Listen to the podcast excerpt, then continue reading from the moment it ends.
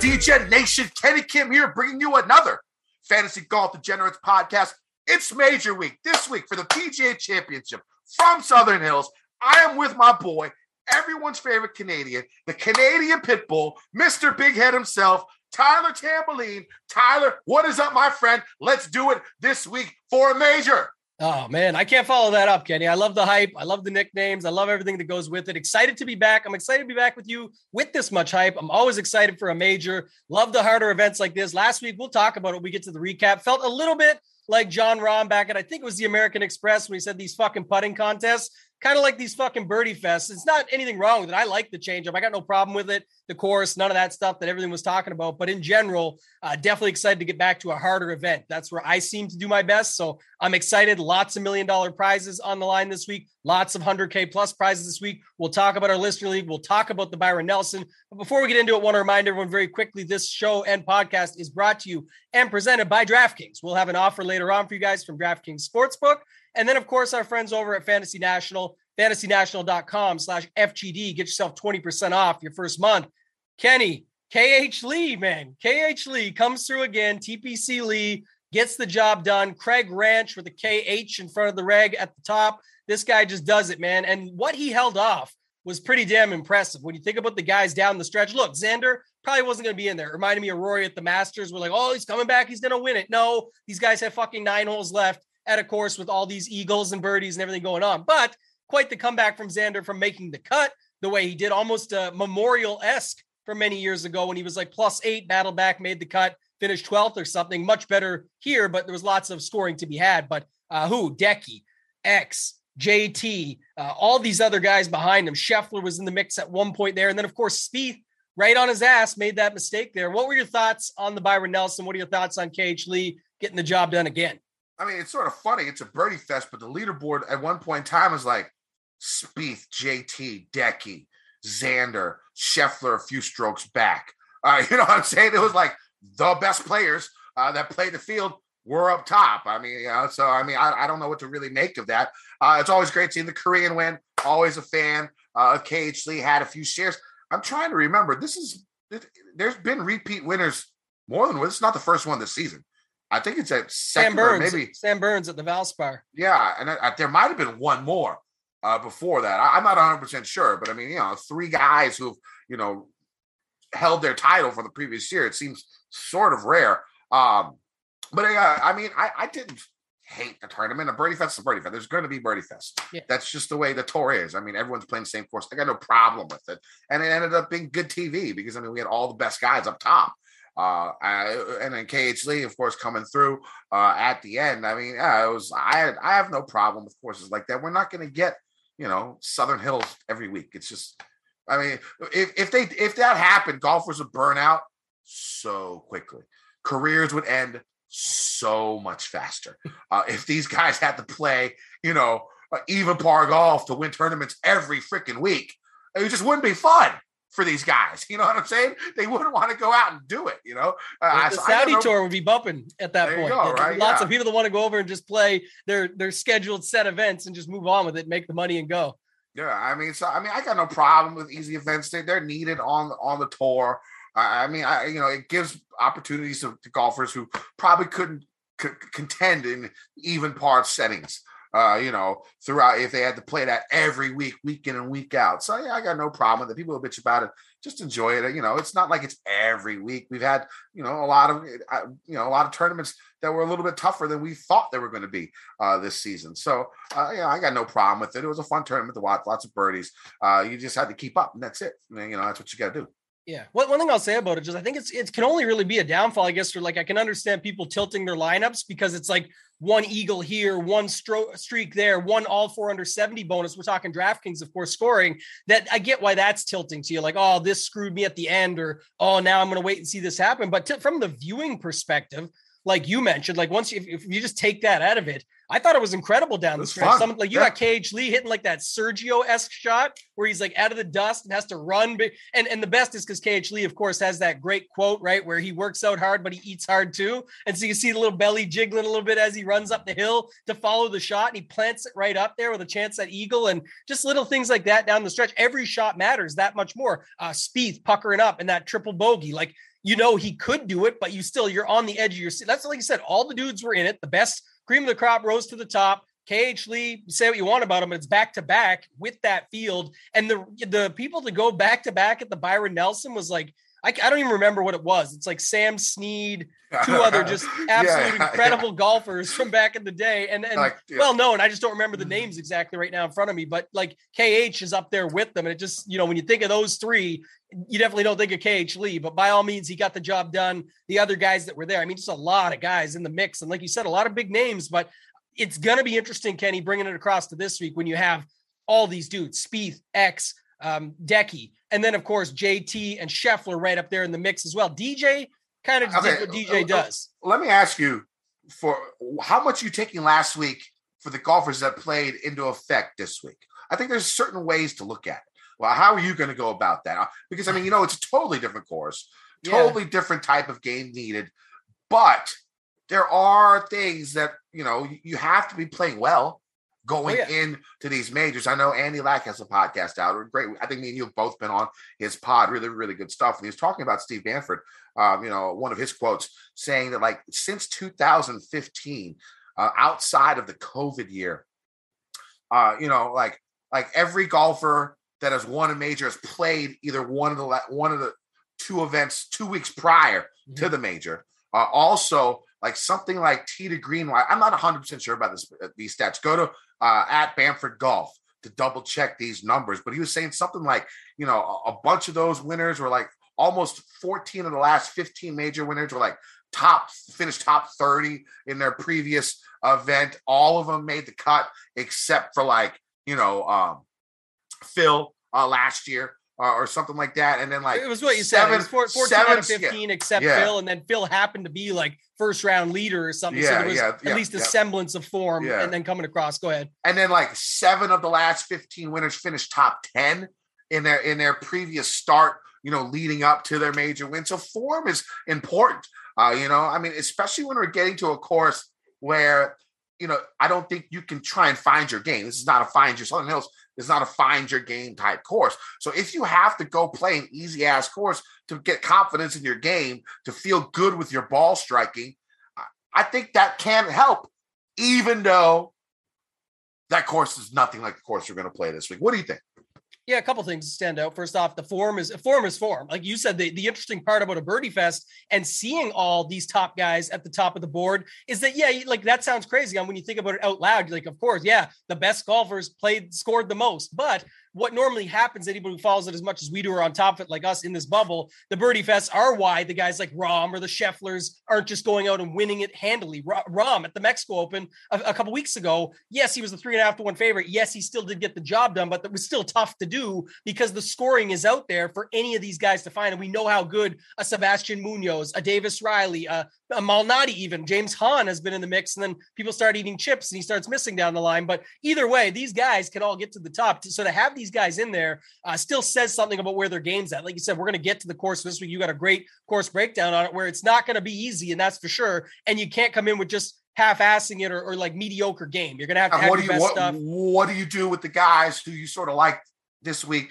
before last week, like Burns, like Gooch? Like yeah. Willie Z. I was just going to say that. Sure. that well, what are you going to do with those guys? Yeah, it's more about the guys at the top. Those guys will still come into play. Like I don't go away from them just because of that. We'll see where they land within my pool. But uh, I was going to say the biggest thing that comes across for me is the ownership. Like think about the ownership. But even though people were already going to like a Spieth, a Decky, a Xander type, for this course. They just always like those guys going into majors. Spieth had the Grand Slam narrative, of course. Decky's just been finding his game, been healthy. Uh, again, from what we've seen, like obviously the Masters, we were a bit worried. Now he looks great. And so that was going to come into play even before the final round and sort of what he did over the weekend. And then X just going off from just barely squeezing in to make the cut on Friday to come back and top five the thing. That's just going to boost ownership. JT, already popular, former PGA champion. So I'm going to take that into consideration when we're looking at guys around them because because while they're playing the best, this field for this week at the PGA Championship still has a lot of excellent golfers that, you know what, trends are made to be broken. Some of them will sit and will hold,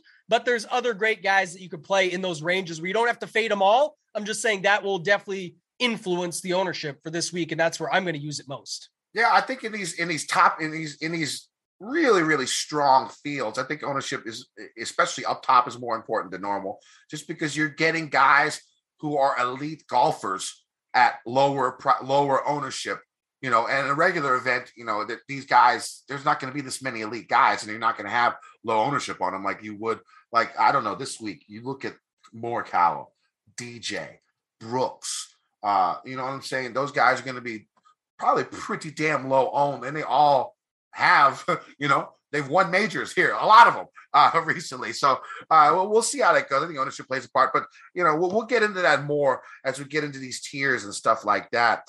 Uh, before we get into anything else, uh, we're gonna do a quick. We, it worked out last time. We did a we did a story time with Kenny classic uh, for the Masters. We'll do another one since we tend to get a lot more newer listeners. Uh, this one is my um, snitches get stitches story. It works out well uh, just because of the time of year we're in. It's Memorial. So this happened to me, I'd say about four years ago, uh, Memorial Day. Uh, we were having a cookout, and so nowadays, you know, I'm me. I'm the single friend.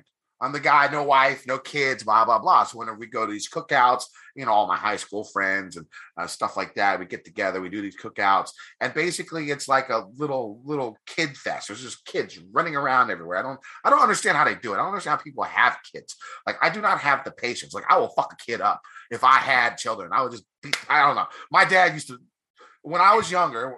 My dad, you know, it wasn't like what he would do when I was a bad kid. I was a bad kid often uh, he'd make me instead of you know a lot of people you know go get the switches, you know, go out and get a switch and they beat you in your hand. My father had a metal shoehorn hanging uh, in, in, the utility room, and so whenever I got in trouble, he'd be like, "Get the shoehorn." I'd be like, "Fuck!" Uh, he'd get the shoehorn. I had to lift my pant legs up and wrap me on the calf just repeatedly, you know, just, just, wrapping me on the calf, and that's how he did it. And, you know, I had no problem with it as I gotten older. You know, I, I uh, nowadays you can't even do nothing like that to children. You're gonna get in trouble, uh, which I don't understand. So I, I could not have children uh, because I just don't have the patience. I, you know, I, would be like Bernie Mac and you know till the white meat shows. You know what I'm saying? I will fuck a kid up. Um, anyways, so so we're at this um, barbecue. All my friends are there. All so it's like 10, 15 kids running around, uh, having a nice little barbecue. And usually at these events, um, I tend to take care of the children for my friends because you know I look at them and they're like they look like zombies, you know, trying to you know take care of these children all the time. I'm going to give them a little bit of a break, uh, right? When we go to events like this, so they can like actually like have adult conversations and like have a drink. Uh, without ha- having to worry about if their children is going to die or something like that. So I usually take care of these kids. So we were at this um we were at a uh, at a barbecue, you know, 10 15 kids running around. They got this little playpen in the back with like a slide and like you know all that little stuff. And so uh, me and my buddy were out there, we were having a drink, are watching the kids uh, mess around. Uh, and uh, you know, uh, so one of the one of the one of the uh, one of the girls, my buddy's uh, daughter, uh, he sees her.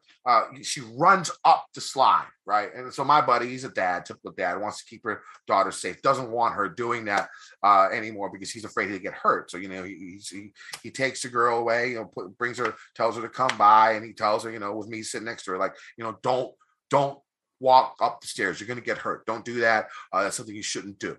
Okay. And so he goes away and he goes, you know, starts with his wife and all the guys, uh, you know, they're inside having drinks, eating, and I'm outside and I'm alone taking care of all these 10, 15 kids. And I don't mind that. Uh, you know, for these events, I just feel like I should give my friends some, a break every now and then. So, you know, I'm watching these kids and this little kid, little boy, like he runs, you know, I see him and he runs up the slide right? He runs up the slide. So the girl, my friend's girl, who, uh, you know, he told her not to run up the slide, she comes running up to me, right? She comes running up to me and she points uh, at, the, at that kid. He's like, that kid ran up the slide. He's not supposed to do that. So I grabbed her by the shoulders, looked her straight in the face, and I was like, snitches get stitches right? And she was like, "What the?" She, she was like, you know, googly eyes. She's like, "What is this guy doing?" Uh, so later on, I get a phone call we all go home. Eh, it's night's over. We all go home. About you know, hour after I get home, I get a phone call from my buddy's wife, whose daughter that was. And she's and she's she she calls me. She's like, "What did you tell my daughter?" I'm like, "I don't remember uh, what happened." So I guess what happened was um, the daughter and her brother were in the were in one room. Somebody spilt a soda, right? And the mom came in and was like, "Who spilt the soda?" And the daughter ran up to her mom, looked her straight in the eye, and said, "Snitches get stitches." And so basically, that that's what happened and that, that that wife hates me. All wives of my friends and all girlfriends of my friends hate me uh, because i am the single guy that gets people in trouble. But yeah so that didn't work out very well. She was really pissed off. She's like don't talk to my children. Don't tell my children. Snitches get stitches uh, anymore. My buddy thought it was hilarious. He was like, "I'm glad you you, you put some sense into her," uh, but he's not going to say that in front of his wife, right? So just remember that. Snitches get stitches. Don't rat people out. That's a classic story time with Ken. What, what did what did they expect? this is the second time I've heard, maybe third now. It's great, but what what mm-hmm. did they expect? Like you're like, oh, I'm here to help them out. I'm the the mm-hmm. helpful friend mm-hmm. outside mm-hmm. rocking a Crown Royal and a cigarette, and like, yeah. that's the guy we'll leave our kids with. And then they wonder when they get home why they're saying stitches get stitches over something so little. I would say that parents of like toddlers like that will take a break no matter what. I, I have like, you know you know what I'm saying. Like you've had kids, right? Like I would like, probably like, not like, think to leave. Should we leave him but... with Kenny? Be like, I'm so tired. Yes, we're gonna leave him with Kenny. We'll take, you know we'll, take we we'll take the risk, but yeah. So so just remember that. And so every time I see that girl, now uh, I think she's like, I think she's like ten now. Uh, uh, 10 or 11. Every time I see her, she looks at me, she goes, Snitches get stitches, and just says that. I wonder how much she says it at school and at work. I mean, it's a good credo to have. You know, it's probably taught her a lot. Long, long term, yeah. she's going to be yeah. better off because. All right, all right. So uh before we, all right, let's move on. Listener League winner. There we go. I do not have it up. I cannot see very well still. So Tambo, why don't you pull it up and yeah, go over it? Yep. Yeah, before we get into this, I want to remind everyone for this week, go and sign up for the Listener League. The link will be in the YouTube video down below in the details on my Twitter at Toe Tag and Tambo. It's been retweeted at FG Degenerates on that Twitter. So it's it's out there everywhere. I think there's already about four or 500 into the 1250. They did make it bigger for this week. So it's oh, 1,250 nice. as opposed to the normal 750. They kept it very balanced 750 bucks up top which is awesome. $75 to 10th. So 10% of the first place prize. Very balanced. Almost 17% get paid. Extremely reduced rake. So it's a definite good setup. It's a $5 three max entry. Get yourself into the tournament of champions where at the end of the year, we do a huge tournament of all the Listener League winners and you lots of prizes, money, tickets, things like that. It'll be better this year than ever, of course, with all the sponsorships and things that we have. So get yourself in there for that. And I was told today by my rep that if we can fill up the 1250 this week, we'll get it to 1500 for the next major. So that might be where it caps. We'll see. It's all about you guys and the demand. But if you're not in it, pause this, stop what you're doing, go there quickly, get your three entries in it. Let's fill it up as quickly as possible. Kenny, I'll read it out to you. The, the winner this week, the famous FS, had his three entries in there, he or she. Uh, here's the lineup 721 points. A very nice lineup here. So wow. JT, Spieth, Power, the winner, KH Lee, Brandon Wu, and Stephan Jaeger. So I, I love the uh, the two plays down at the bottom. Like obviously defending champion, Spieth JT. I get all that, but uh, solid build overall. Completely skipped the 9K and the 8K range, and and used one guy at 6,900 Jaeger in the in the six in the 6K range. What do you think of the lineup? Yeah, I mean, like I know Jaeger wasn't. weren't you on? Weren't you or Ryan on him last yeah, week? Yeah, I, I, love Jaeger bombs. Uh, I said we got to get back on this guy uh, at Birdie Fest. Anyone who can throw I, up a fifty nine or whatever, like that's the guy. The funny thing is, I think I've rostered every single person in that lineup, of course, and you know I didn't have anything close to that. I rostered all six of those guys uh, this past week. Didn't have nothing, so I gotta like it since I rostered them all. Right, pretty good lineup. A uh, good way to finish. I mean, seven hundred twenty points is a lot. It's a solid work. We'll make sure I didn't get you. I didn't get the three man done last week. I'll make sure I get it done this week from now on. Uh, so we'll be good to go. We'll get you on that three man there. Uh, yeah, for sure. That'll be good. Yep. And, and mm-hmm. shout out to them. They're already into the tournament of champions. I, I yep. added them up today, and they they accepted. So we're good to go. All right, that sounds good. So let's get to this week. We, we it is it is major week. So let's talk about uh, the course a little bit. The second major of the year is upon us. Uh, as the best golfers in the world, they headed to Tulsa, Oklahoma. A little bitter because I was actually supposed to go. Uh, and so, you know, the whole stroke thing sort of put a damper on that. So that sucks.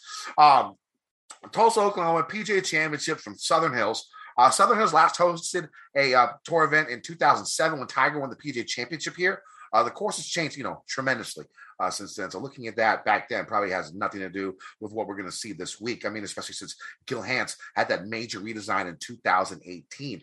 Uh, you know, be you know, you know. So basically, what he did was, um, uh, we'll go over the, the, redesign here in a little bit, but I mean, 2018, Gil Hanse redesigned it. So taking any type of, you know, look at the 2007's probably uses. You can look at 2021, where they did have the senior PGA championship uh, from there. One thing you did notice um, was that only eight golfers uh, finished uh, under par, uh, and the course was like barely 7,000 yards. It was about you know four to 500 yards less than what we're seeing uh, this week, uh, and it was still playing that difficult. Um, now, the main comp course that I've heard for this for for Southern Hills is going to be Augusta uh, you know, the traditional uh, rolling fairways, bent grass greens, uh, you know, fast, firm type conditions. That is what I've been hearing uh, for comp courses, you know, wide fairways, bent grass, undulated, elevated greens, firm, fast. Uh, now, while I do think looking at past Masters results could help, the big question this week is going to be the weather. Uh, as of now, there's possible 40 to 50 mile per hour gusts uh, in the forecast. We're recording this what six o'clock, seven o'clock on a Friday, on a Monday, so it could change. But like the first three days, I'm seeing some crazy, crazy winds. Uh, it's going to make this course play exceptionally difficult. Throwing firm greens, and it's possible we see very few golfers under par for the week. Again, this is all wind dependent. Uh, if the wind stays away, I think you could see low double digits uh, under par win this event, but I don't think the win's staying away. Uh, so this could be a bit of carnage uh, this week. When it comes to uh, now, um, you know, one trend that caught my eye, uh, and this was, uh, you know, we talked about this a little bit earlier. Uh, this was by Steve Bamford. Is that you know the fact that every uh, that other than the COVID year, every major winner since 2015 has played one of the two weeks prior to their major events, to their major win. Uh, now, I don't think this is an end all be all type trend, but some of the names uh, that have not played the last two weeks include Tiger, Cantlay, uh, Cam Smith, Kawa, Hovland, Berger, and Lowry.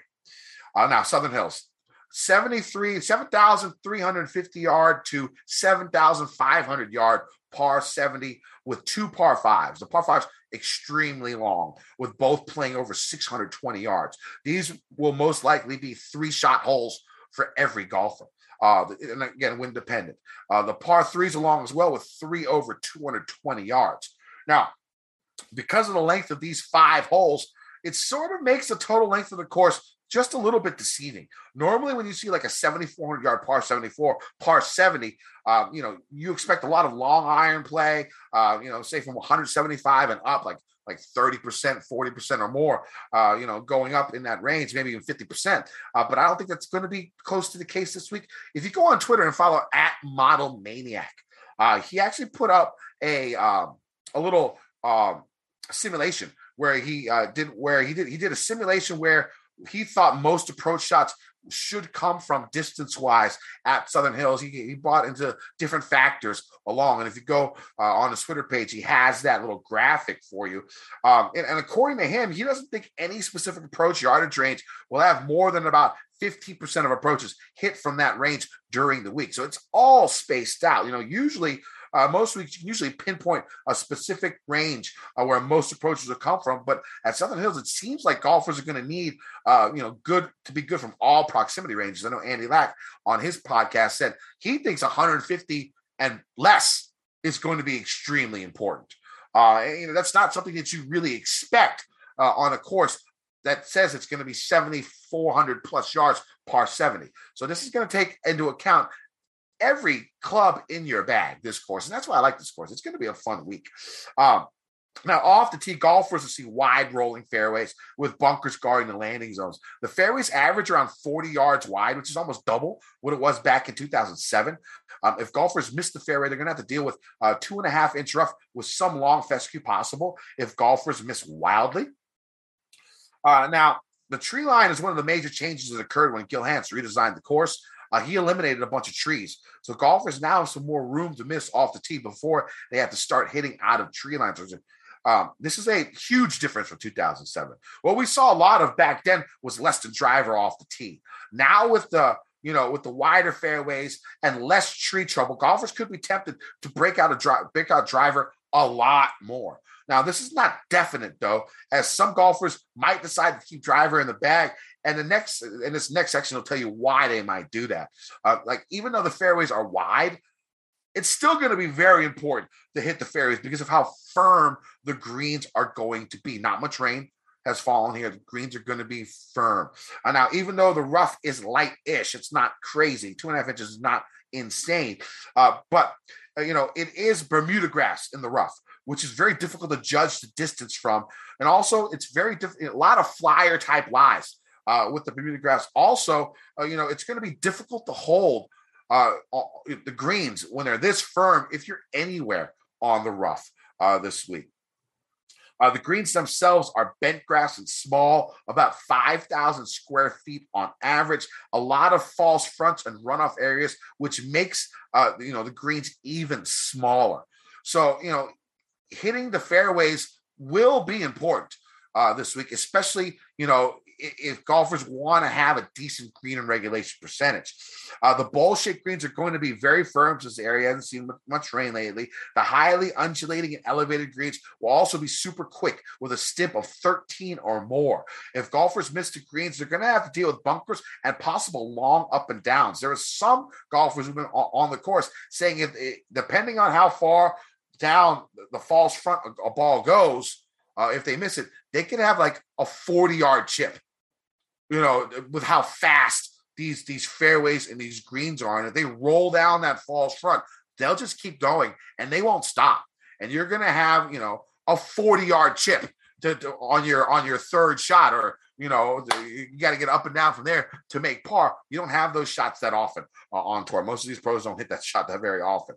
Um, now, I expect the green regulation once again to be very low um, if the wind forecast is correct. So I expect a lot of short game prowess is going to be needed to contend.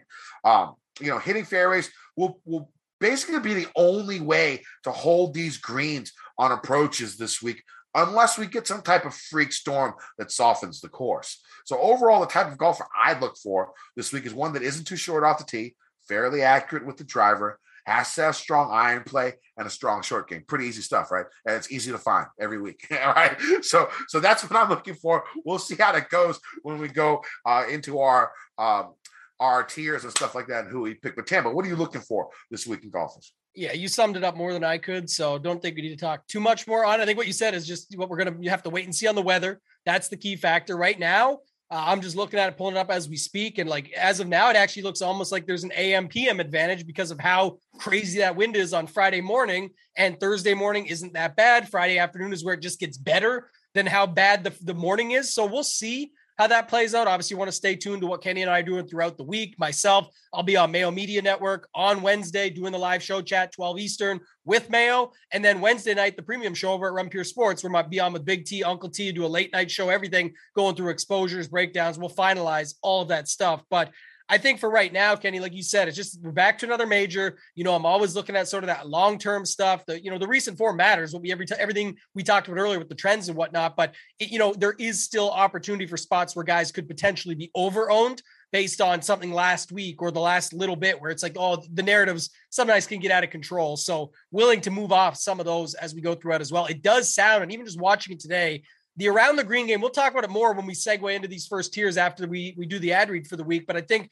just in general like i saw tiger today a video of him out there fried egg posted out he's just planting the ball 30 yards away from the green on the runoff and just chipping it up onto the surface to see where he can land. He was putting everything like one foot. It, you know, not to say go play Tiger, but to say they're practicing that stuff for a reason. It's going to be very prevalent. The greens are not extremely large. They're already sort of a little bit underneath what the average would be. And then on top of that, uh, they're meant to be ro- for that roll off to happen. So that's where you can expect. And that's going to be, you know, something we talk about when we get to Viktor Hovland, Morikawa types where complete game, top ball strikers, except what's their around the green game like? Because it sounds like it's unavoidable here. So interested to hear your thoughts when we get into player by player. Before we get into the tiers and go through the segue to that, let's do the, the, uh, what do you say? Pay some bills as I like, as you like to say it. Hoops fans, the latest offer from DraftKings Sportsbook is too good to pass up. New customers can bet just $5 on any team and get $150 in free bets if they win. It's that simple. It's not often you get 30 to 1 odds on any basketball team to win their next playoff game, so that's some great value. DraftKings Sportsbook customers can also bet on the NBA with same game parlays. Combine multiple bets from the same game for a bigger payout. The more legs you add, the more money you can win. Head to the app now and check out our picks. Download the DraftKings Sportsbook app now. Use promo code FGD. Bet just $5 on any pro basketball team and get $150 in free bets if they win. That's promo code FGD at DraftKings Sportsbook. All right, so before we get to these tiers, let, us do something for for uh, for some comments So, Tambo, why don't you go ahead?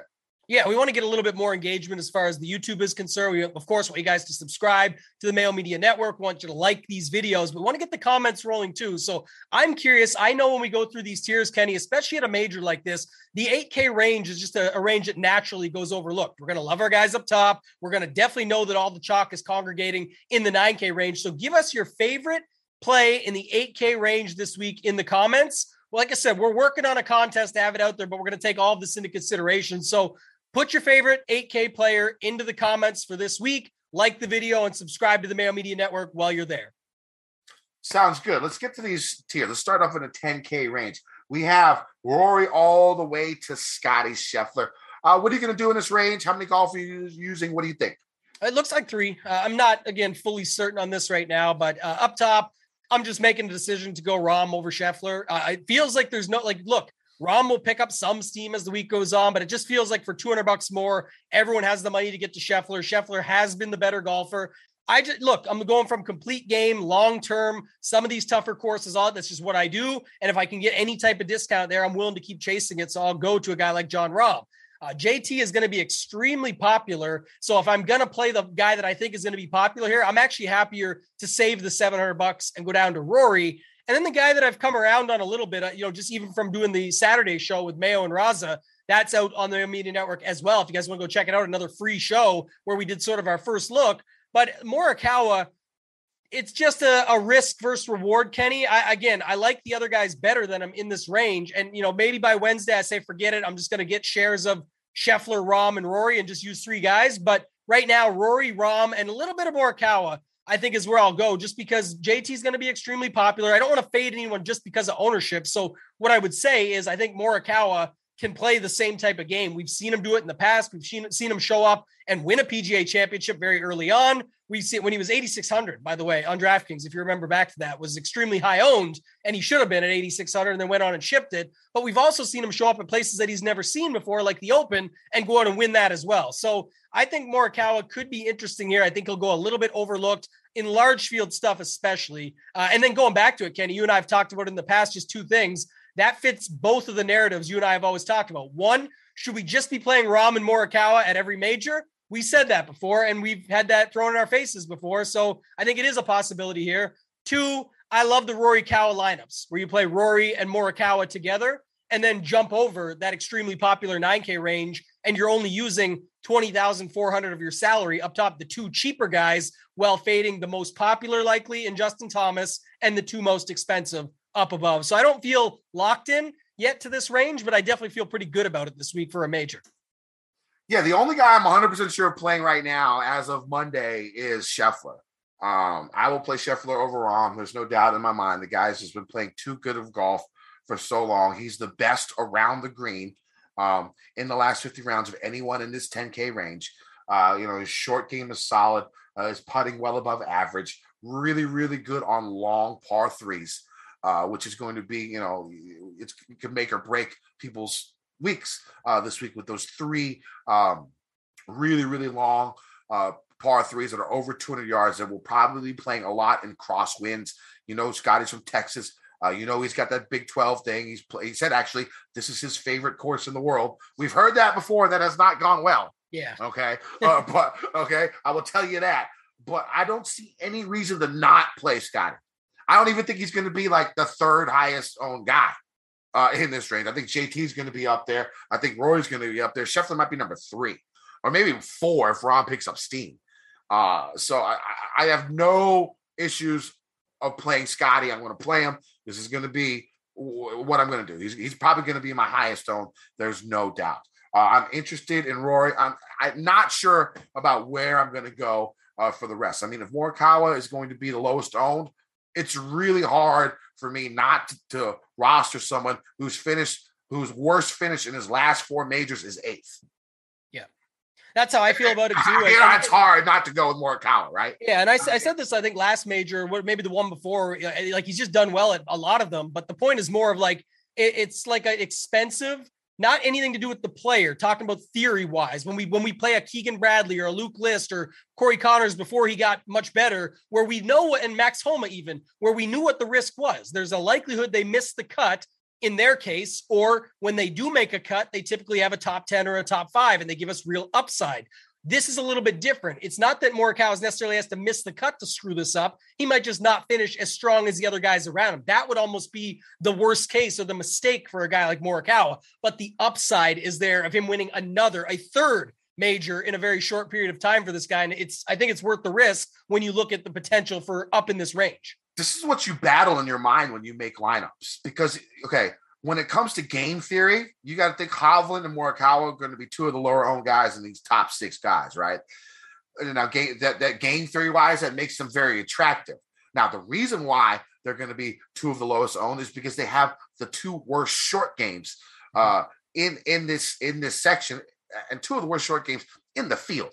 Uh, if we want to be honest, uh, at least in the last fifty rounds, uh, and we ha- uh, we are all thinking we don't know we don't know, but we are thinking almost everyone that you know around the green game chipping is going to be a very, very, very huge part of this week. So this is where you have to make decisions on your own. Do you go game theory or do you go numbers? Game theory or numbers? Uh, that's something that you have to choose on your own. I know there is a huge contingent. There's a contingent that'd be like, okay, game theory. That's the way to do it. If you want to win big bucks, if you want to win GPPs, game theory is the way to go. Uh, if you want to min cash, and maybe uh, you know uh, the uh, the numbers is the way to go. And that's the way the way some people think. It's it's something that you're going to have to take on on yourself when you build. I personally don't know what I'm doing yet when it comes to these two because I mean, if they're going to be eight percent, six percent, I mean, Jesus. I mean, like I said, Morikawa finished top eight in his last four majors played. I, so I, it, it's it's it's hard for me. I, I, the only thing I know I'm doing in this 10K range is playing Scotty. That's the one thing I, I have to wait and see for the ownership uh, for these guys. If it's a huge ownership difference, if if Cal's like if Hovland's like four percent, I, I, have to play. I mean, right? I, that's what I would think. So I don't know. I, right now, Scotty's my number one. JT and Rory seem like the obvious other plays. They seem like two and three is what it should be. Uh, but again, that's not how you you know, it depends on how you want to go about making your lineups. Game theory wise, or you're going to go based on numbers and based on what you think is going to happen when it comes to the core. So it's a tough decision to make.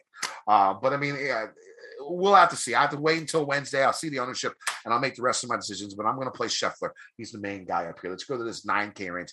Now, in the 9K range, I'm going to play three of my cash game cornerstones uh, in this 9K range. The one thing you do have to remember about uh, this event, it is top 70 in ties, okay, uh, and not top 65. Plus, you got about 35 to 40 golfers that you could just eliminate, you know, like PGA Tour pro, uh, uh, club pros, uh, guys that play on foreign tours a bunch, um, um, old heads, you know, like former winners and stuff like that. You could probably eliminate down to like 120. So that only means about 50 golfers are going to, 50 rosterable golfers at most uh, will be cut. So unless the carnage is crazy, uh, you know, you would expect, you know, higher 66. It's not like it's going to happen. We don't know with the wind and the weather. It, it could be wave draws. Just, you know, just thinking about it before the event happens. You would think because of that, the 66% is going to go far higher up. So I think placement points are a little bit more important. So when it comes to cash, uh, I'm going to go roster three guys in this 9K range. I'm going a little bit aggressive. I'm going as of now, I got three 9K guys, an 8K guy, a low 7K guy, and a low 6K guy. Uh, the my first cash game cornerstone is going to be Jordan Spieth. Uh, the ball striking is too good. He's coming in hot. Uh, you know, he, he, going for the grand slam. Um, again, the, the fairways a little bit wider could help. Uh, but the thing is, he's even been good off the tee here recently. Uh, his downfall has been the putter. And of course, we all know he puts pretty damn well on bent.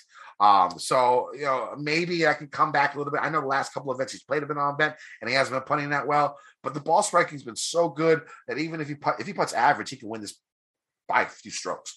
Uh, if he keeps on with the ball striking. So I'm gonna go uh, Jordan Spieth, first cash game cornerstone. Second cash game cornerstone is going to be Hideki. Um, again, uh, short game, exceptionally solid doesn't make too many mistakes. Top 20 in bogey avoidance and double bogey avoidance in the last 50 rounds uh, in this field, coming off a really exceptional Sunday. Looks like he's over his injury 100%. He's healthy. Uh, the ball striking should help. The short game should help. So I like um, Hideki. Also, both those guys, former Masters winners. Um, all, you know, you have that sort of people are saying that the correlated course is Augusta. Uh, I, the way I see it too, I believe them. Uh, so you know, we got a couple of former Masters winners there, and then we got Patrick Cantlay, uh, five wins in his last what in, the last you know, eighteen months or something like that. Uh, so, so, you know the guy can win. Uh, you know, he, some of them I know the Memorial is sort of bullshit, but I mean, some of them have been decent events. Um, again, really strong uh, around the green. One of the best short games there is uh, on uh, in this field. Rarely makes the big mistake. You usually you'll see him get a couple of bogeys, but you don't see like doubles, triples uh, from Patrick that often. Uh, so I like that, and of course, it's going to play tough. Uh, so I like Patrick Cantlay. That's going to be my third cash game cornerstone. If I'm going to play, um, so I, am going to play one other person probably in GPPs in this range. It's either going to be Cam or Xander. Tambo, why don't you sell me on one of them? Which one are Cam you playing? Smith or Xander? Yeah. Yeah, Cam, Cam Smith for me. Like, uh, here's what I'm looking at in this range. I want to go back for two seconds, not to not to not sell you on someone. I just for Xander, I think the popularity from the comeback is just going to be too much. Like, look, if he doesn't make that comeback, he's dead to everybody, and now he's going to be 20% owned. Like, that's it is what it is. He did make the comeback, so you have to give him credit for that. I'm not taking away. I'm just saying you got to think like that as well. So that's how I'm going to go about it. Uh, the only reason I kind of like Cam a little bit, he's not my favorite in this range. He's probably fourth. I'll go through it, maybe even fifth. But uh, I think he's like, again, if you find those magic beans that Spieth has sometimes, that's what he can do. This would be a guy that you could go with there, usually really good around the greens. Uh, you talk about the Augusta comparisons, things, things like that. And to me, look, if we were talking a month ago, he would have been more popular. But if you can't, like, someone has to get cut out. It was uh, Keegan Bradley a week or two ago, and they're always going to be 20% owned. He can't be there's already three guys everyone's talking about. He's the fourth man. Well, here we've got Spieth, we've got Xander, we've got Decky, and we've got Cantlay. Like you can't put Smith in the same mix. Someone has to lose the ownership somewhere. And if he's coming in at like 10 to 12%, I'm not saying it's a for sure. I'm just saying from my understanding right now of where I think people are going, you'd think he's going to be lower. I want to go back though. Uh, didn't have much love for Hovland on Saturday when I did the show with Mayo and Raza, but I want to bring up a point because it tied in with Morikawa and him. Here's Morikawa first. At the US Open and the Memorial last year, uh, he came in second and fourth when he did gain on approach, or sorry, around the greens. When he lost almost a stroke at the PGA, he still came eighth. When he lost at the CJ Cup, different course all day. Just give an example. Second place, lost almost two strokes at the Sentry, still got fifth. Is this Morikawa or Morikawa? Morikawa okay. first. When he gained two at the Genesis, second, and then who knows what he did at the Masters, but it's tough to come fifth without a good around the green game. So just give an example at the tougher courses, he found his around the green game. And then you think back to that open. Again, totally different setup, totally different course. My point was, remember the week coming in, oh, he doesn't have it. He can't figure it out. He said he's really trying to find it. Morikawa, what's he do? He goes and finds it and wins. You go back to Hovland. This is interesting. Lost almost three strokes around the green at the players, ninth only gained just under a stroke, so barely anything at the Arnold Palmer. Second, lost almost a stroke and a half at the Genesis. Fourth, who hmm. knows at the Mayakoba, it's nothing there. And the Tour Championship gained under a stroke. Fifth. So he's been able to do it. Like that's the other thing is if these guys just find it, you even can go back with with Hovland, Kenny, mm-hmm. WGC Mexico, Genesis, and Farmers. He lost around the green all three of those tournaments up to two strokes, came second, fifth, and second. Here's the thing about those guys: they could just ball strike the shit out of it, and it don't matter. And that's where it's funny. Like you talk about how Spieth won the tournament at the RBC Heritage without a putter. These guys might might find it without this. And again, I know how important it is. I watched all the tapes already. Everything anyone's talked about, any show that's out already, I've watched it. I'm saying you still have to think like that to be willing to take a chance on some of those guys. So in this 9K range, I like Hovland. I like Cantlay. I'm with you on Cantlay. He'll get a little bit of steam at 9,100, of course, uh, maybe even more in the high stakes. So if I was going to make one note here, uh, Cantlay might be a guy to avoid in high stakes because the higher the ownership goes, I think the worse of a play he gets. And you can either just pivot off of him or you can avoid the range altogether. He's obviously a great all around golfer. So that's why he's going to get the ownership. And then Matsuyama is just too good all around. He was, he still showed us the form. I prefer to go to him than than Xander. That's just me because I think Xander we're chasing a little bit more than Decky. We're recognizing that he is healthy again. We know what his game is like. Go those stats. He doesn't have very many events where he loses. He did actually lose you know, around I mean, the greens. The funny thing about Xander though is it's not like he's been playing horribly. I mean, if you yeah. look at it like the two events with the strong fields, yes, he missed the cut, the Masters and the Players. But outside of that, in his last what five events, what fifth, 12th, 13th, third, yeah, not bad. I think I like, not bad, right? Miss, miscut at the Masters, miscut at the players. At the players. And Phoenix Open, don't might as well play Brooks if you're saying that case for Xander. He came third there too. Uh, and then 34th at Farmers, 12th at Set. Like they're good. I'm saying, and I get it. And look, the funny part is too, Kenny, back to tie out this round out this 9K range. I went to our preview from the start of the season. Mm-hmm.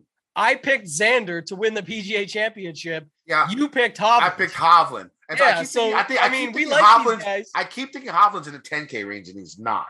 Uh, so yeah. I actually might play Hovland over Cam because I keep thinking Hovland's like 10K right on the dot and he's not.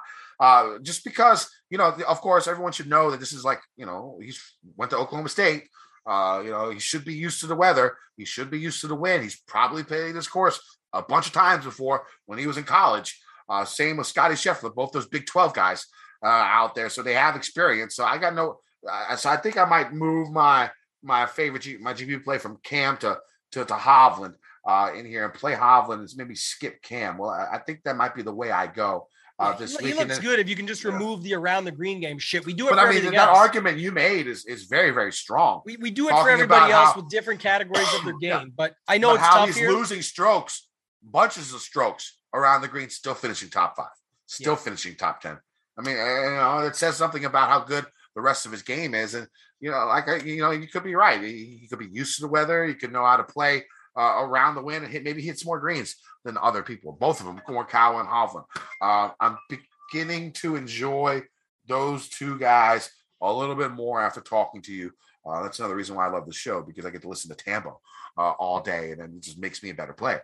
All right, so let's go to this 8K range. I'm going to go with my favorite play uh, in this range, it's going to be Joaquin Niemann at 8,500. I mean, the one thing that, you know, his around the green game has improved exponentially. Uh, I think three years ago he was outside the top 100. I think this year he's inside the top 25 in strokes gained around the green. The one thing that really put me on, and I know this is just one shot, but that one chip that went viral that he had last week at the Byron Nelson when it was an elevated green. The pin was maybe only about four four steps from the back edge, um, and he went he flew the green elevated on a really tight lie, and he hits this like scoop shot where the ball lands right on the front of the green, and he has so much contact it just spins, and the ball stops right next to the hole. Yeah, that shot's impossible. Very like nice. like like if you miss the only way you can hit a shot like that is if you are supremely confident in your short game, like crazy confident, like Jordan Spieth in his prime, Patrick Reed in his prime, Seve Ballesteros in his prime, tight, confident around the green is the only time you would even think about hitting that shot.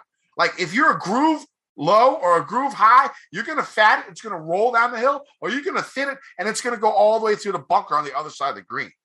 Uh, because he had to swing hard to get that spin. Uh, it was one of the sickest chips I've seen I, that I can remember. Um, just because of how difficult to do what he did is. Uh, and to me, that one shot just proves how confident he is around the green. Now, that's not the only reason I like him because, you know, low ball flight, piercing wind, you can pierce through the wind, low ball flight, the ball's going to roll for days. Uh, you know, with, his low ball fight and the top spin he has on it, and those firm greens. Um, you know, his iron game is probably the worst part of his game, but he's gained strokes in five of his last seven with his approach. Uh, I, I think you know you see a lot of first time major winners. You know, uh, at this event, I can see Niemann winning this event. I bet him at forty five to one uh, this week, and I like him. Uh, I will use him in cash uh, this week. Uh, he's one of my favorite plays on the board. Uh, so I do love Joaquin Niemann. Lowry and Berger, they look like they're going to be the chalk. Um, you know, Lowry, both of them, of course, if you go based on uh, on that thing where you know no winner is played, uh, you know, uh, as uh, every winner has played at least one of the two events pro- the week, two weeks before. Maybe you know they're not in that group, but at that price, they don't really need to win. Um, I didn't bet on either of them, uh, but I, you know, they they make sense from a um, from a DFS standpoint, unless they get crazy ownership numbers, and then maybe you can shift over to a Niemann um, to a Tiger. Uh, you know, maybe I, I, you know, so so those guys are to be popular. I'm not sure if I'm to go that route. Um, I like Hatton. So you know, Niemann and Hatton, the two foreign guys, are probably going to be my two favorite plays uh, in the 8K range. Hatton just has, I feel like, the game for this as long as he just stays out of his head. Uh, you know, well above average with his irons. Uh, you know, uh, to green, he's solid, really, really good um, short game, really good putter. Uh, you know, again, another guy who you think has the talent to possibly win a major. Uh, and the PGA you know, a great stepping stone for all these for a first time type of winner. Uh, so I like those two guys a lot. One question though, I do have: What do you do with Bryson? Uh, what was the what was the uh, Winged Foot? Right, he won a Winged Foot. That was another Gil Hanse design, right? Uh, he's actually the best putter on lightning fast bent grass greens in the field. Um, do you trust him at all? I know. I, I, I don't. I giving updates about play. He, he said today he's going to give it a test and so see. He, so so so we don't. I, I, haven't I haven't really heard if he if he's going to play or not. But I mean, if he does, is it just not worth it at all? Even if he's two percent owned.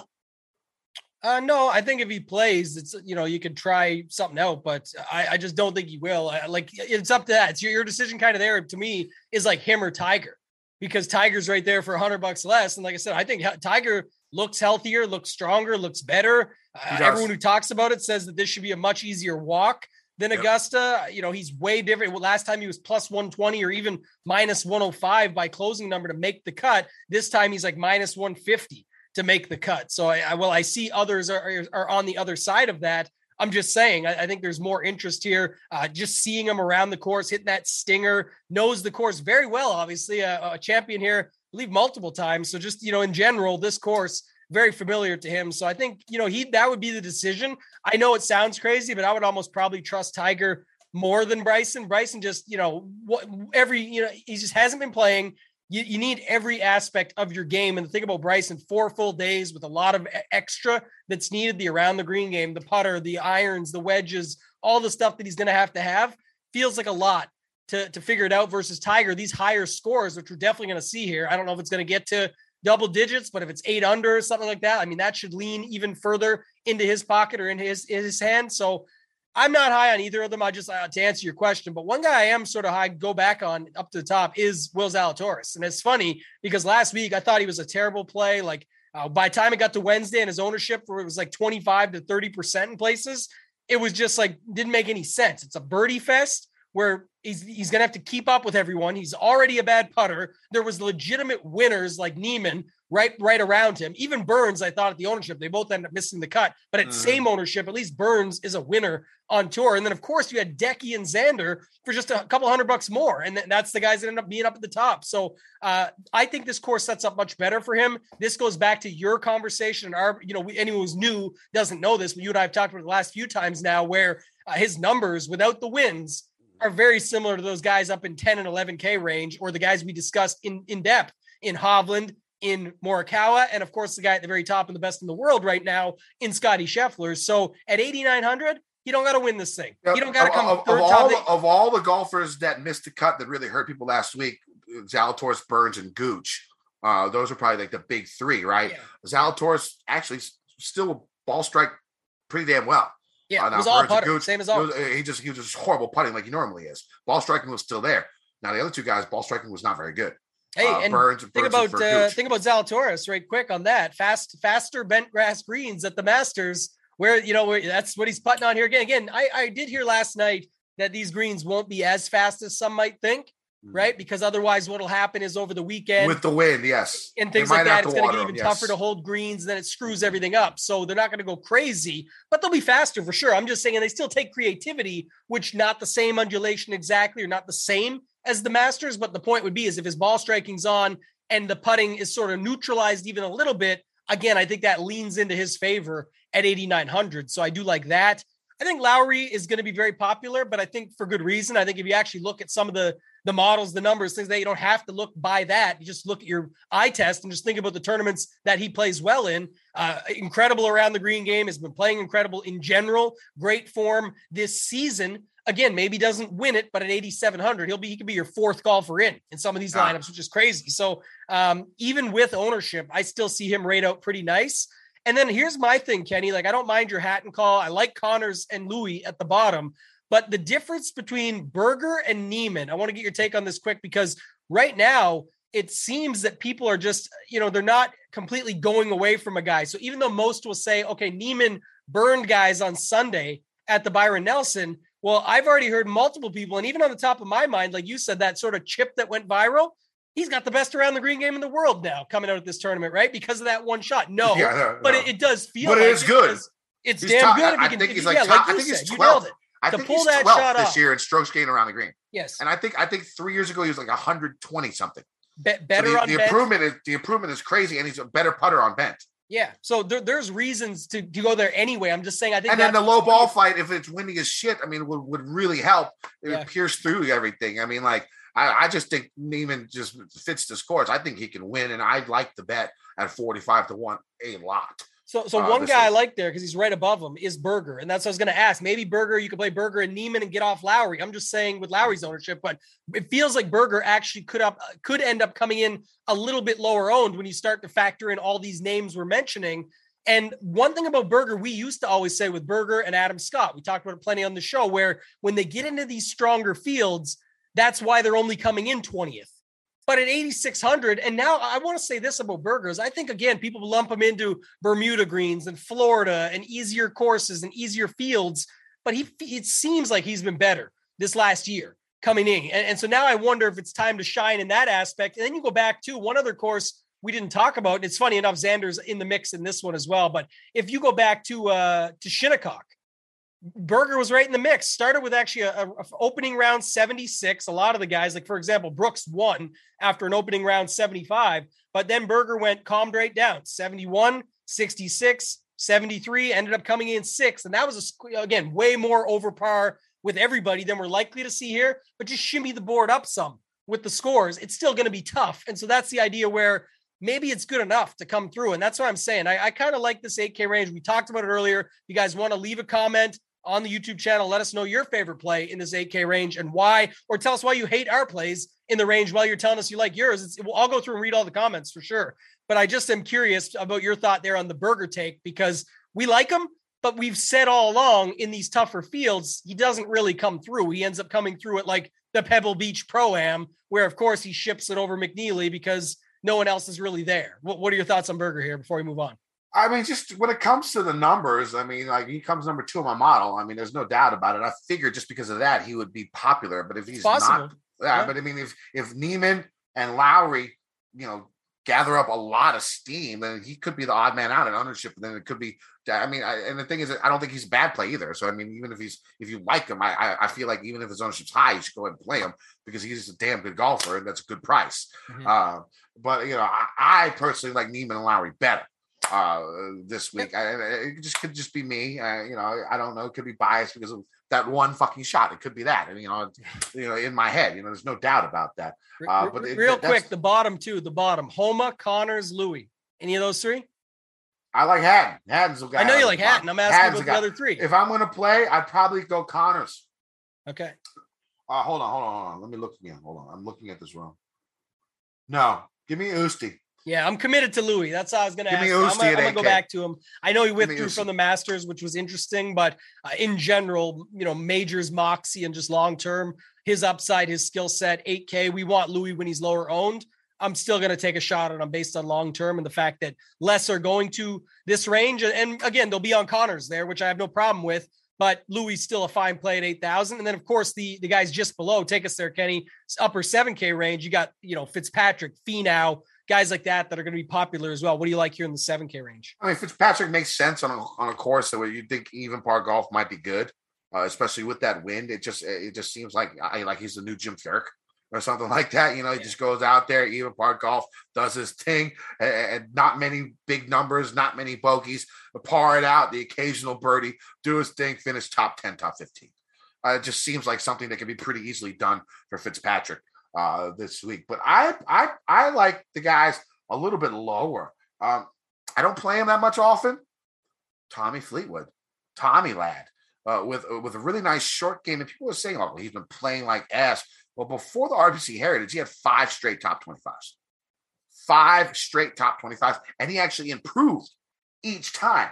Uh, so if you look before uh, the Byron Nelson, before the Byron Nelson, uh, so we go back five weeks before the Byron Nelson, he finished 20th at the Arnold Palmer, 22nd at the Players, 16th at Valspar, 14th at Augusta, 10th at RBC Heritage. Um, you know, the, the form is there. Uh, I don't think because you know when you first look at the course and you think of his game, you're like, maybe the course is too long for him. But like I said in this course preview, this course is like sneakily not that long. Uh, you know what I'm saying? It's just like five holes. It's really put a lot of yardage uh, on this course. And, and, you look at Tommy and how he's been, especially with that short game, it's been very, very good. He's gained strokes with his irons in four straight. Gained strokes with his uh, with his with off the tee in three out of his last four. Uh, I, you know, I, I don't think he can win, but at 7,600, you don't need him to win. Top 10, top 20 could help your lineup out. Uh, and I'm, I'm also going to go. Those are two guys I like in the upper. Go ahead. Who do you like? Uh, yeah, I like the Fitzpatrick call. Again, I think he'll get popular as the week goes on, but he, he probably should. Like bogey avoidance, just dominant, scrambling in general. The only thing he's not really good at is longer irons but does it really matter when the rest of your game is that good? And if you are missing greens, look, everyone's going to be missing greens here or rolling You're talking about off. Fitzpatrick? Yeah. You know, the funny thing is, okay, his long irons aren't the best, but he's one of the best from 200 to 225 yard on par threes. Right. So his par three efficiency for 200 to 225 is top 10 in this field in the last 50 rounds. Uh, which I like that even more because it just shows he can do it. But my yeah. point is exactly the, you know, the same point is that, you know, if he doesn't have it in the bag, that one particular skill set, he's got the rest to go with it. And I think that, like I said, you mentioned it earlier, but it's going to neutralize a little bit when all these guys are missing greens in general. We have a very low greens and regulation percentage, and he's got the game to flash around it. And it's just what he does. We want like an eight under, 10 under type score for a guy like Fitzpatrick. So hopefully that's the case. If the wind comes out, usually benefits him. So there's that.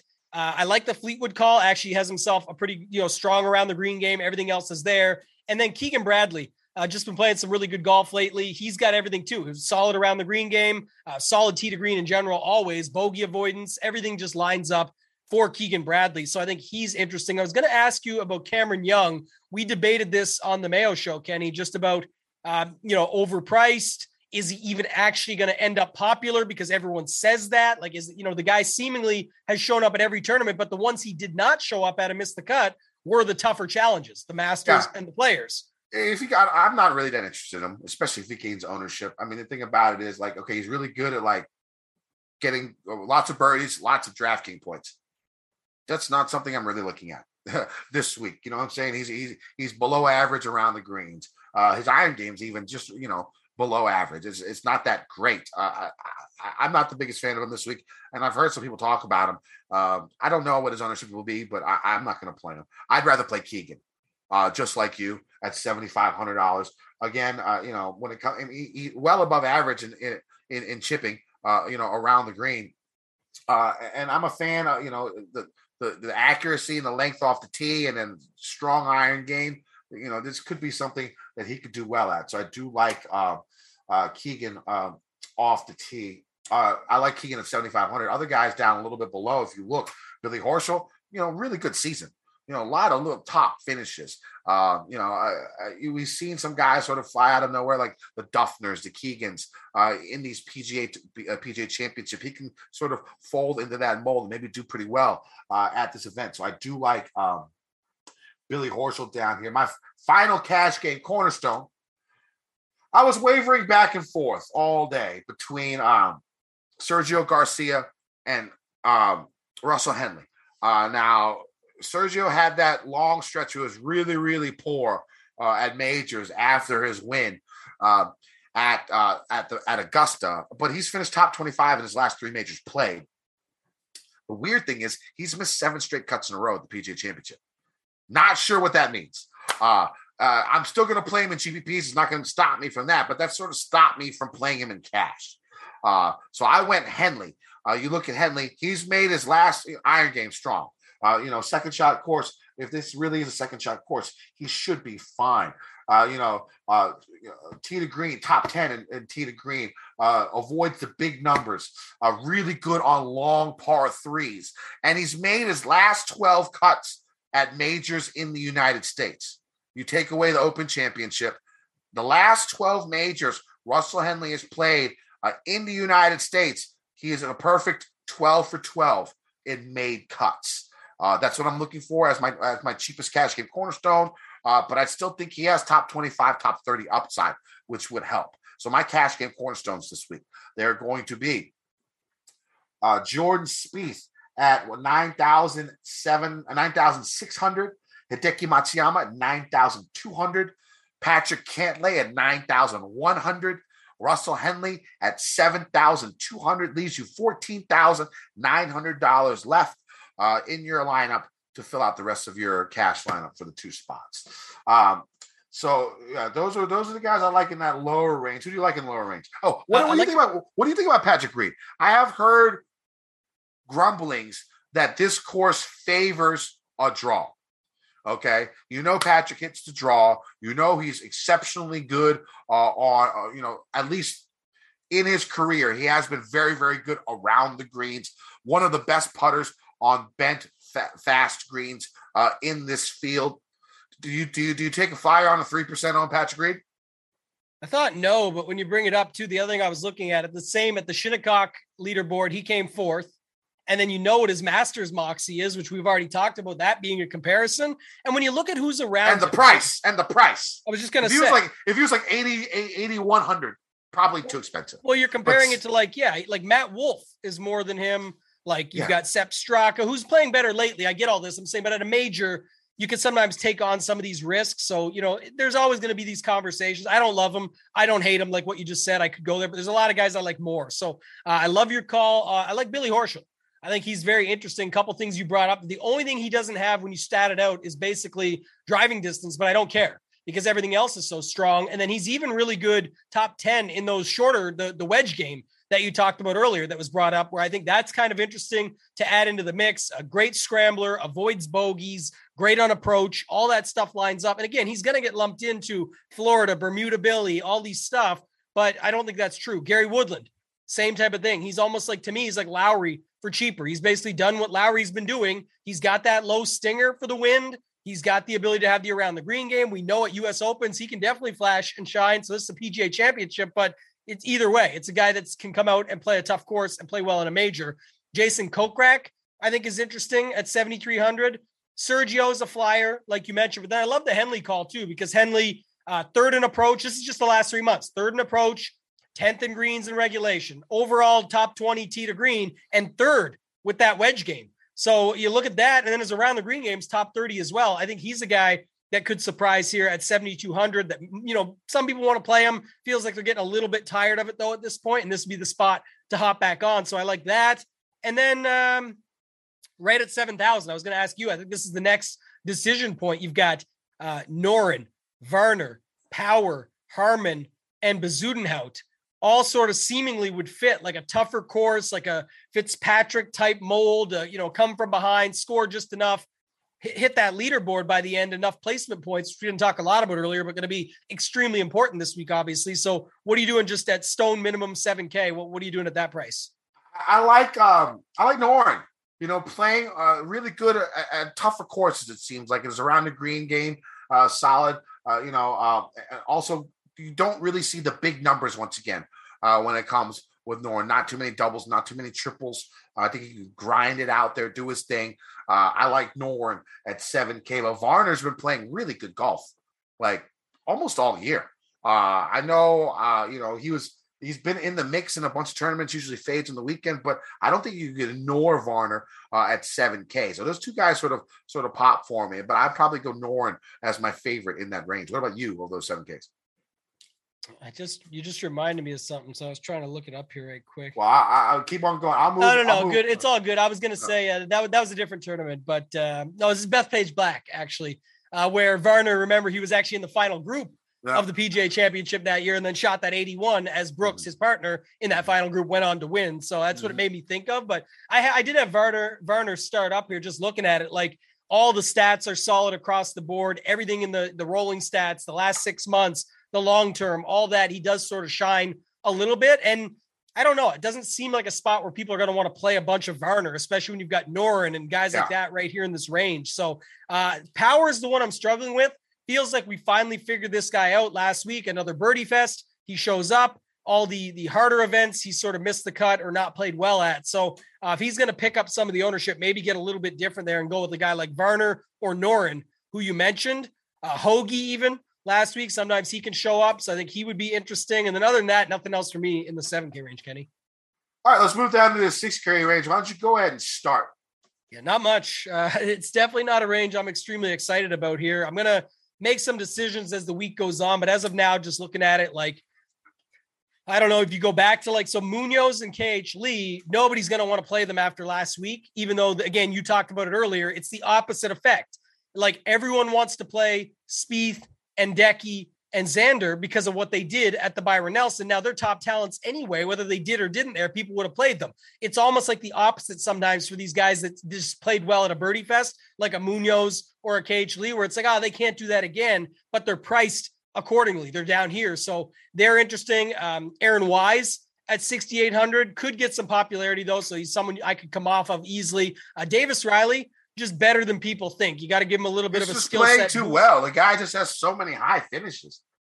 Well, yeah, and I think when you look at Davis Riley, maybe it's a little bit preemptive, but like back in the day when we were talking about it earlier, and like this is well, you know, further back, but you go back, it was like Xander Schauffele that year at the U.S. Open at Chambers Chambers Bay, where uh, he ended up being like he was like 6,800 back then, and that won the guy the Milly. It's like you just have to take who's the guy that you believe in long term as a talent, and take some shots on him. And to me, there's two of them right there at 6,800 and 67. It's Davis Riley at 6,800 and it's Mito Pereira at 6,700. He's just, they're cheap for guys that I think we're going to see in the 8K range a lot, even in stronger fields. And then eventually, who knows where it goes from there. But I think we're going to see that a lot. Uh, Sam Horsfield just won the Soudal this weekend, just passed now his third um, DP World Tour win. So maybe he brings some of that form over. Keith Mitchell is a guy down here. And then not too much else, man. The the other decision really comes down to that $6,300 range. So maybe we start backwards here and you roll with that. But what are you doing with like Lanto, Adam Hadwin, or even Ryan Fox, who finished, I believe, second at the Soudal to the aforementioned Sam Horsfield. So I don't know. Lanto and Hadwin were the opposite. They, Lanto, they were both sort of a little bit popular last week. Hadwin missed the cut. Lanto sort of did his thing over the weekend. This would seem like a better fit for Hadwin, though. So, what are your thoughts at 6,300?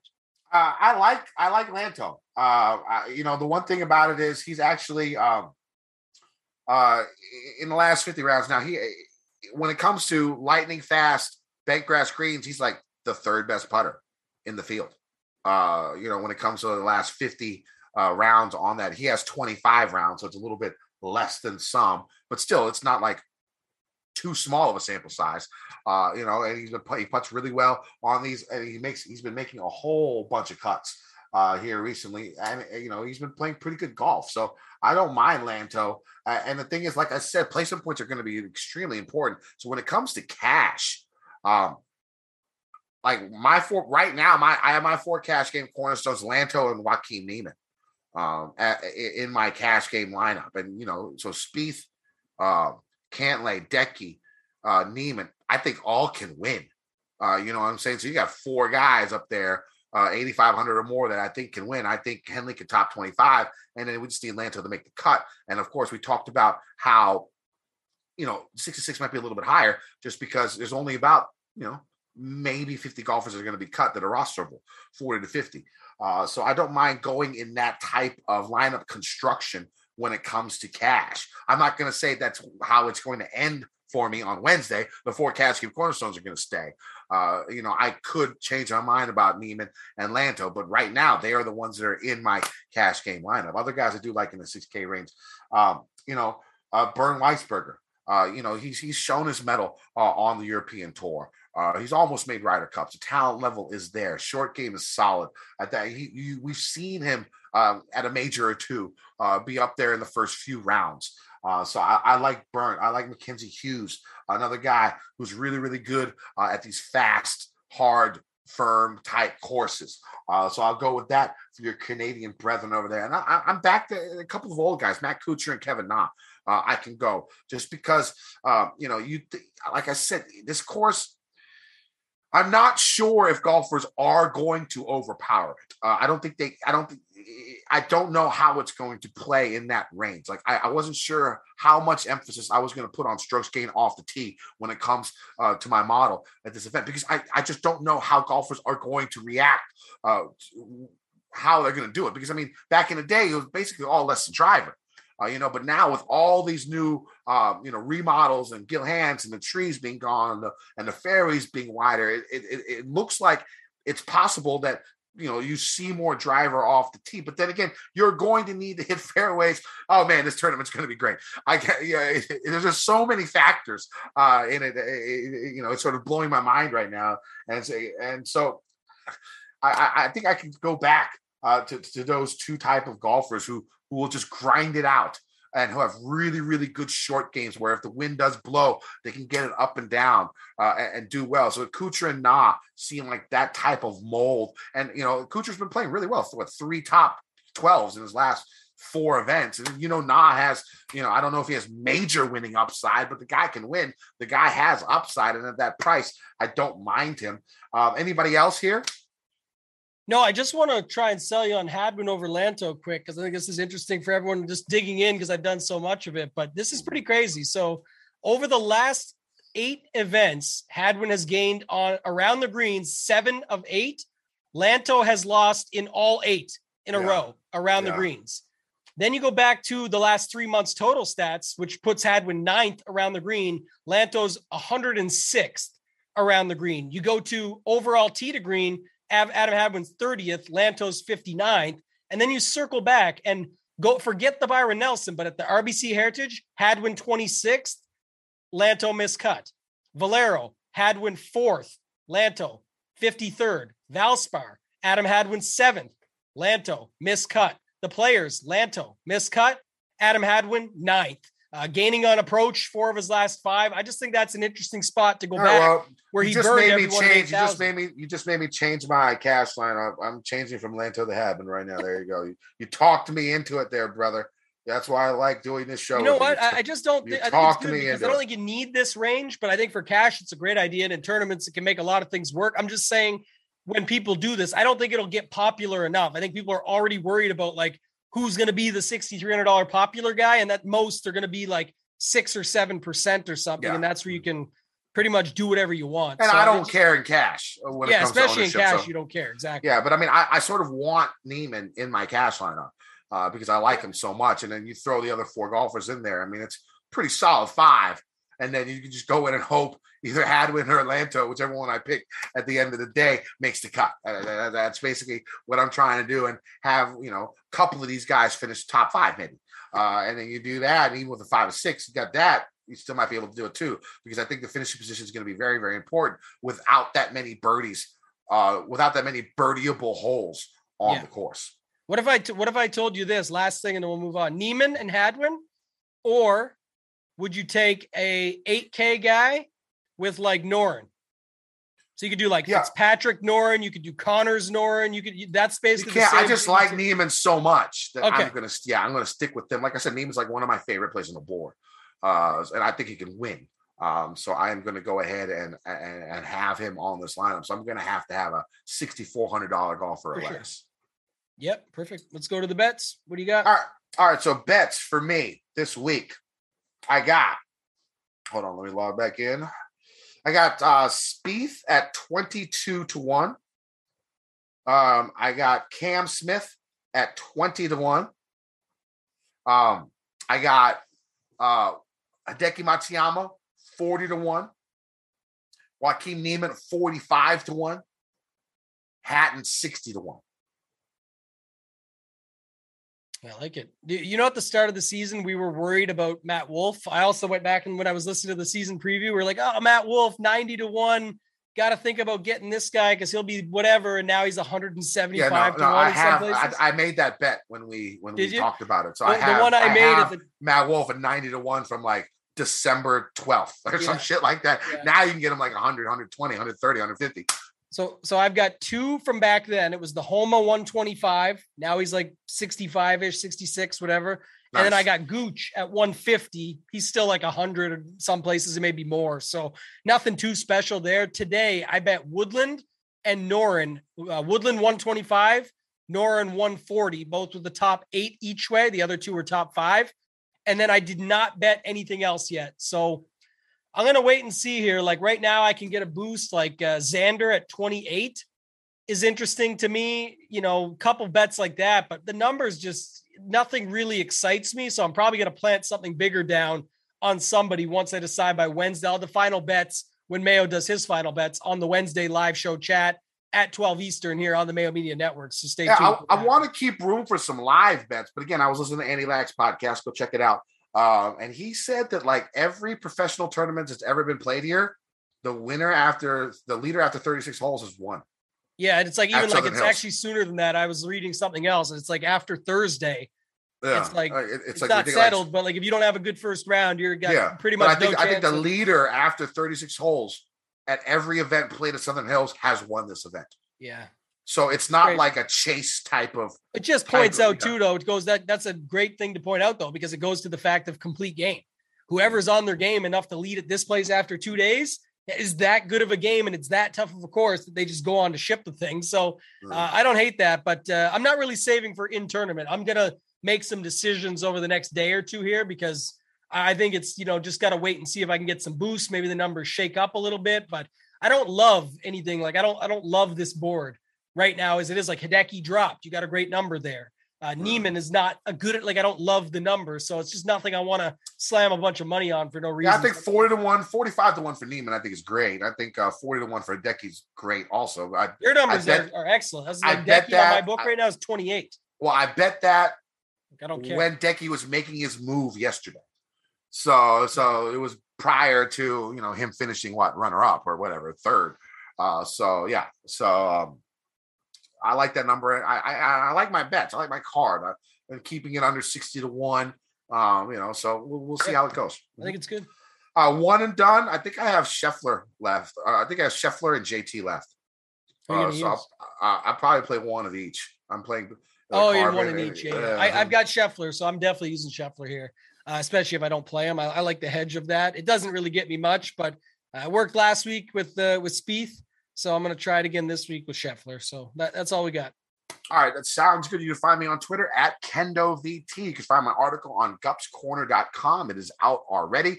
Uh, my course preview uh, on Wednesday. I'll release my uh, favorite GPP plays, my uh, cash game cornerstones once again if they change, and uh, my final betting card. See what I add. Also on Wednesday, I will be on the E9 Emergency Nine podcast on Gups Corner for members only. We're going to go over uh, the cool thing about Gups Corner when it comes to weather.